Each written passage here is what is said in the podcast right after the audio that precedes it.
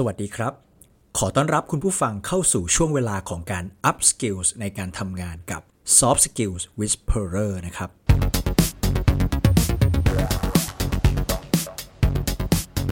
วันนี้คุณผู้ฟังอยู่กับผม เว เวสารัตน์โทนพลิน productivity coach and team collaboration facilitator ผู้เชี่ยวชาญด้านการบริหารตัวเองเพื่อสร้างประสิทธิผล และการบริหารคน พื่อสร้างการร่วมมือร่วมใจทำงานเป็นทีมนะครับ คุณเป็นคนหนึ่งใช่ไหมครับ ที่อยากจะทำงานและใช้ชีวิตให้ productive ที่สุดในแต่ละวัน แต่สุดท้ายคุณก็ต้องพ่ายแพ้ให้กับการเสียสมาธิต่อสิ่งรบกวนต่างๆ ที่มีอยู่มากมายในโลกการทำงานยุคใหม่นะครับ และนี่คือที่มาของ EP นี้ที่เราจะมาพูดถึงเทคนิคการฝึกสมองเพื่อ ขยายระยะเวลาในการมีสมาธิจดจ่อ ในการทำงานหรือทำสิ่งที่สำคัญ สิ่งนี้เรียกว่า attention span นะครับ เนื้อหาในตอนนี้ผมได้ข้อมูลที่สำคัญมาจากบทความจาก Fast Company นะครับ ที่ชื่อว่า How to Train Your Brain to Increase Your Attention Span ซึ่งเขียนโดย Art Markman นะครับเป็นจิตแพทย์เป็นท่านเป็นศาสตราจารย์ด้านจิตวิทยา แล้วก็เป็นผู้อำนวยการโครงการ Human Dimension of Organizations ด้วยนะครับ แล้วก็เป็นคนเขียนหนังสือที่ชื่อว่า Smart Thinking Habits of Leadership แล้วก็เล่มใหม่ล่าสุดของเขาก็คือ Bring Your Brain to Work นั่นเองนะครับข้อมูลจากบทความนี้มาผสมผสานกับประสบการณ์ในการฝึกขยายระยะเวลาของการมีสมาธิจดจ่อของตัวผมเอง มานานหลายปีนะครับ รวมทั้งจากผู้นำหลายท่านที่ผมไปเป็นที่ปรึกษาให้ด้วยนะครับดังนั้นวันนี้ผมจะมาแชร์ความรู้สำหรับฝึกฝนทักษะนี้แบบเนื้อเนื้อเน้นๆกันเลยนะครับ เริ่มต้นผมขอพูดถึงคำว่า attention ก่อน attention คือการมีสมาธิจดจ่อนะครับ เวลาเราได้ยินคำนี้เราจะรู้สึกเรากับว่ามันเป็นลักษณะเฉพาะของการทำงานระหว่างจิตใจกับสมองสมองจิตใจอะไรทำนองนี้เนาะซึ่ง การทบทวนงานวิจัยในเรื่องนี้แสดงให้เห็นอย่างชัดเจนเลยครับว่า attention เป็นเพียงคำเรียกที่เรามอบให้กับกลไกทั้งหมดที่เราใช้ เพื่อลดจำนวนข้อมูลที่เราได้รับณขณะนั้น แล้วนำข้อมูลเหล่านั้น มาประมวลผลเพื่อให้เราสามารถบริหารจัดการมันได้นั่นเองครับ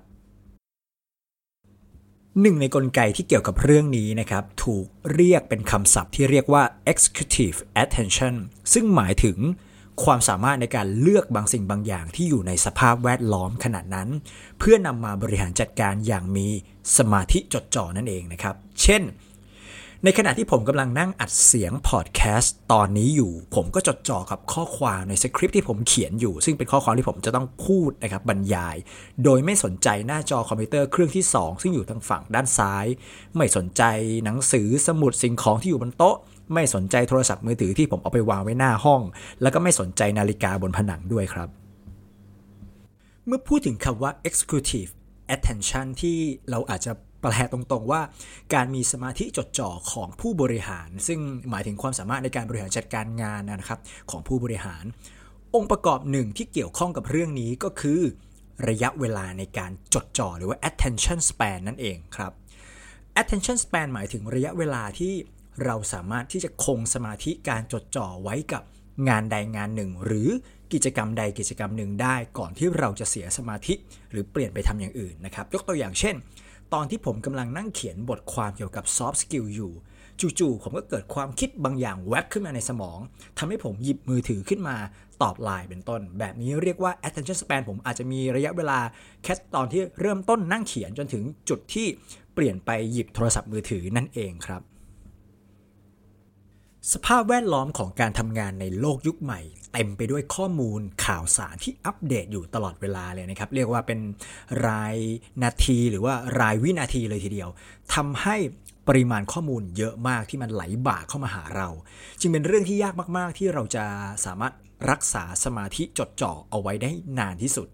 และนี่คือเหตุผลที่ทำให้ตัวเรามี productivity ที่น้อยลงครับคำถามก็คือ เราจะทำอย่างไรเพื่อขยายระยะเวลาในการมีสมาธิจดจ่ออยู่กับงานตรงหน้าได้ครับ บางครั้งคุณกำลังทำงานบางอย่างอยู่ใช่ไหมครับ แล้วก็จู่ๆคุณก็คิดหรือว่ารู้สึกอยากจะหยิบมือถือขึ้นมา อยากจะเช็คอีเมล หรือว่าเช็คข้อความในโทรศัพท์มือถือ หรือว่าอยู่ๆก็นึกถึงโปรเจกต์อื่นๆ มีไอเดียอื่นๆที่คุณกำลังทำอยู่ อยากจะซื้อของบางอย่าง อยากจะทำเรื่องบางอย่างที่เป็นเรื่องส่วนตัวและอื่นๆ อีกมากมาย ความคิดเหล่านี้แหละครับที่ทำให้ workflow ของคุณหยุดชะงักลง และทำให้คุณอาจจะเปลี่ยนงานไปทำอย่างอื่นได้ในชั่วขณะเลยทีเดียว ต้องบอกว่าจะโดยตั้งใจหรือไม่ตั้งใจก็ตามนะครับ แต่ในการทำงานที่ผ่านมาของตัวเราทุกคนเนี่ยเราได้ฝึกสมองของตัวเราเองให้ใส่ใจกับสิ่งต่างๆ ในสภาพแวดล้อม ในช่วงระยะเวลาหนึ่งๆเสมอเลยนะครับ โดยที่ คุณอาจจะตรวจเช็คโทรศัพท์มือถือของตัวเองทุก ๆ 20 นาที หรืออาจจะบ่อยกว่านั้น เพื่อดูว่ามีข้อความอะไรเข้ามาหรือไม่นะครับหรือบางทีก็แค่อยากจะเปิดอะไรขึ้นมาเพื่อเสพสิ่งต่างๆ เพราะว่าไม่ชอบอยู่เฉยๆ แต่นั่นแหละครับ ที่เป็นอุปสรรคสำคัญต่อ attention span ของตัวคุณเอง พฤติกรรมที่ไม่ได้ตั้งใจนั้นของคุณ มันเป็นการฝึกสมองของคุณให้รักษาตารางเวลาในการจดจ่อครับ เสมือนว่าคุณได้ตั้งระยะเวลาไว้สำหรับการทำกิจกรรมต่างๆ และนี่คือเหตุผลที่ว่า แม้ในขยะขณะที่คุณพยายามโฟกัสกับงานหนึ่งแต่ทำไมความสนใจของคุณจะถูกดึงไปที่สิ่งอื่นได้ง่ายนะครับ เช่น อีเมล Line IG Facebook หรืออะไรก็ตามแต่ และถ้าคุณ หากต้องการที่จะรักษาระยะเวลาในการจดจ่อของคุณให้นานขึ้น คุณต้องฝึกสมองของตัวเองเสียใหม่เลยครับ ในขั้นแรกนะครับ จงวิเคราะห์พฤติกรรมของคุณเอง แล้วก็จดบันทึกเอาไว้ ดูว่าโดยปกติแล้วคุณสามารถจดจ่อกับงานหนึ่งๆได้นานแค่ไหน ก่อนที่สมองจะดึงให้คุณเปลี่ยนไปทำกิจกรรมอื่น เช่น นั่งทำงานได้ประมาณ 10-15 นาที แล้วก็หันไปหยิบมือถือขึ้นมานะครับ การจดบันทึกนี้ขอให้เป็นไปตามปกติตามธรรมชาติที่ผ่านมาของคุณเอง โดยไม่ต้องไปเปลี่ยนแปลงอะไรนะครับ ยังไม่ต้องเปลี่ยนแปลงอะไร แค่สังเกตระยะเวลาที่คุณสามารถจดจ่อได้ ไม่ว่าจะเป็นกี่นาที กี่ชั่วโมงก็ตาม และก็นอกจากนั้นให้สังเกตให้จดบันทึกด้วยว่าอะไรที่ทำให้คุณอยากไปทำบ้างครับ ไม่ว่าจะเป็นการเช็ค อีเมลนะครับ เช็คข้อความใน Line เปิด IG เปิด TikTok หรือว่า Facebook อะไรก็ตามแต่นะครับ อยากให้จดไว้ทั้ง2ออย่างครับ เมื่อคุณพบว่าสิ่งล่อใจให้ไปทำอย่างอื่นมันคืออะไรแล้วนะครับ ให้เริ่มต้นฝึกโดยการพยายามที่จะไปทำสิ่งนั้นให้น้อยลงครับ หมายถึงการเว้นระยะเวลาในการทำงานตรงหน้าให้นานขึ้นกว่าเดิม เช่น หากความต้องการที่จะเช็คอีเมล เริ่มรบกวนคุณหลังจากที่นั่งทำงานไปได้ประมาณ 10 นาที ให้สร้างตารางเวลาใหม่โดยให้ตัวเองเช็คอีเมลทุก ๆ 30 นาที 45 นาที หรือ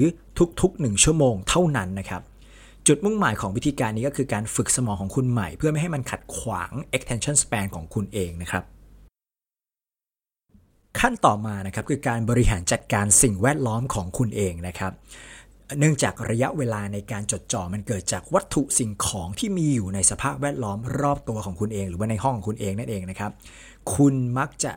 หยิบโทรศัพท์มือถือได้บ่อย และก็ติดอยู่กับมันได้นาน ถ้าหากโทรศัพท์มือถือมันอยู่ใกล้แค่เอื้อมนั่นเอง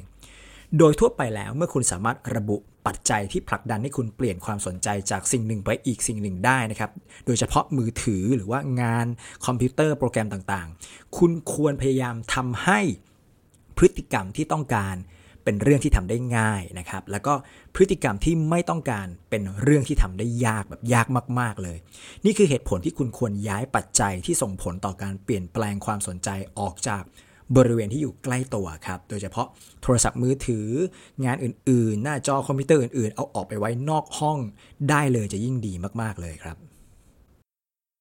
สุดท้ายคือการเปลี่ยนการเชื่อมโยงปัจจัยกระตุ้นนะครับกับพฤติกรรมใหม่ครับ เมื่อคุณรู้สึกไวต่อปัจจัยกระตุ้นที่ผลักดันให้คุณเปลี่ยนจากงานปัจจุบันไปทำกิจกรรมอื่นๆ คุณควรใส่ใจกับความรู้สึกที่คุณมีก่อนที่จะเปลี่ยนจากสิ่งหนึ่งไปสู่อีกสิ่งหนึ่งครับ สิ่งนั้นเราเรียกว่าเป็นปัจจัยกระตุ้นนะครับ ตัวอย่างเช่น คุณอาจจะพบว่าตัวเองจะมักจะเปลี่ยนไปเช็คอีเมล เมื่อเริ่มรู้สึกหงุดหงิดเล็กน้อยกับงานที่กำลังทำอยู่ ในกรณีนี้นะครับ ความรู้สึกหงุดหงิดเป็นปัจจัยกระตุ้นที่ทำให้คุณเปลี่ยนไปทำอย่างอื่นนั่นเองครับ เมื่อคุณรู้จักสัญญาณเหล่านั้นแล้วนะครับ ให้ฝึกเชื่อมโยง สัญญาณความรู้สึกเหล่านั้นนะครับ กับการกระทำที่คุณต้องการมากขึ้น หากคุณรู้สึกหงุดหงิด และต้องการเปลี่ยนไปเช็คอีเมล ให้บอกกับตัวเองว่า ฉันจะทำงานนี้ต่อไปอีก 5 นาที เพื่อดูว่างานนี้มันจะคืบหน้าไปได้ไหมนะครับ หมายถึงว่าเเราจะรู้สึกผ่านความรู้สึกนี้ไปได้หรือเปล่านั่นเอง ข้อดีของพฤติกรรมนี้ก็คือการพัฒนานิสัยใหม่ ซึ่ง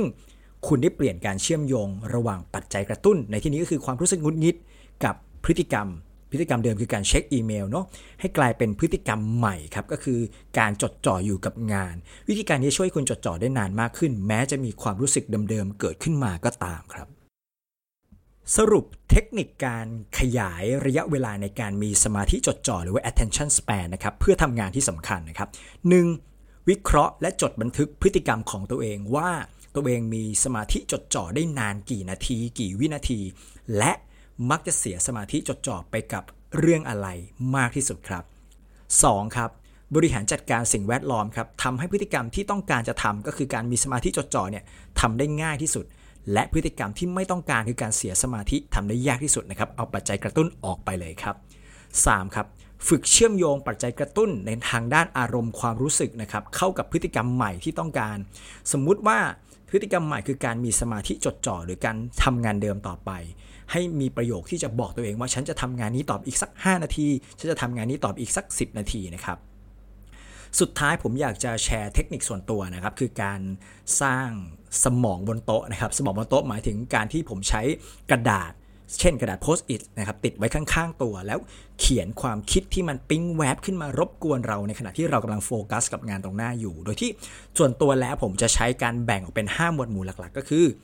เรื่องที่เกี่ยวกับงานครับจะเป็นงานอื่นๆ ไม่ใช่งานที่เรากำลังทำอยู่ เรื่องที่เกี่ยวกับไอเดียต่างๆ ที่มันผุดขึ้นมาครับ เรื่องที่เกี่ยวข้องกับเรื่องของ social network ที่เราอาจจะต้องไปตอบไปพูดคุยนะครับ LINE IG อะไรก็ตามแต่ เรื่องที่เป็นเรื่องส่วนตัวนะครับ แล้วก็สุดท้ายคือเรื่องที่เราจะไปช้อปปิ้งคือไปซื้อของอะไรเพิ่มเติมเป็น 5 หมวดหมู่แบบนี้ครับนี่เป็นเทคนิคที่ผมใช้จริงนะครับ แล้วก็ค่อนข้างเวิร์กเลยทีเดียวในการที่จะพัฒนา attention span ให้มันยาวนานขึ้นได้ครับ จบไปแล้วนะครับสำหรับเรื่องราวในวันนี้อย่าลืมนะครับว่า เรากำลังเรียนรู้และฝึกฝน skills หรือทักษะไม่ได้กำลังสะสมความรู้นะครับ ซึ่งพอพูดถึงทักษะทักษะทุกทักษะจำเป็นต้องได้รับการลงมือปฏิบัติอย่างสม่ำเสมอ เพื่อให้กลายเป็นอุปนิสัยของเรานะครับ พบกับ Soft Skills Whisperer ในตอนต่อไปสำหรับตอนนี้ สวัสดีครับ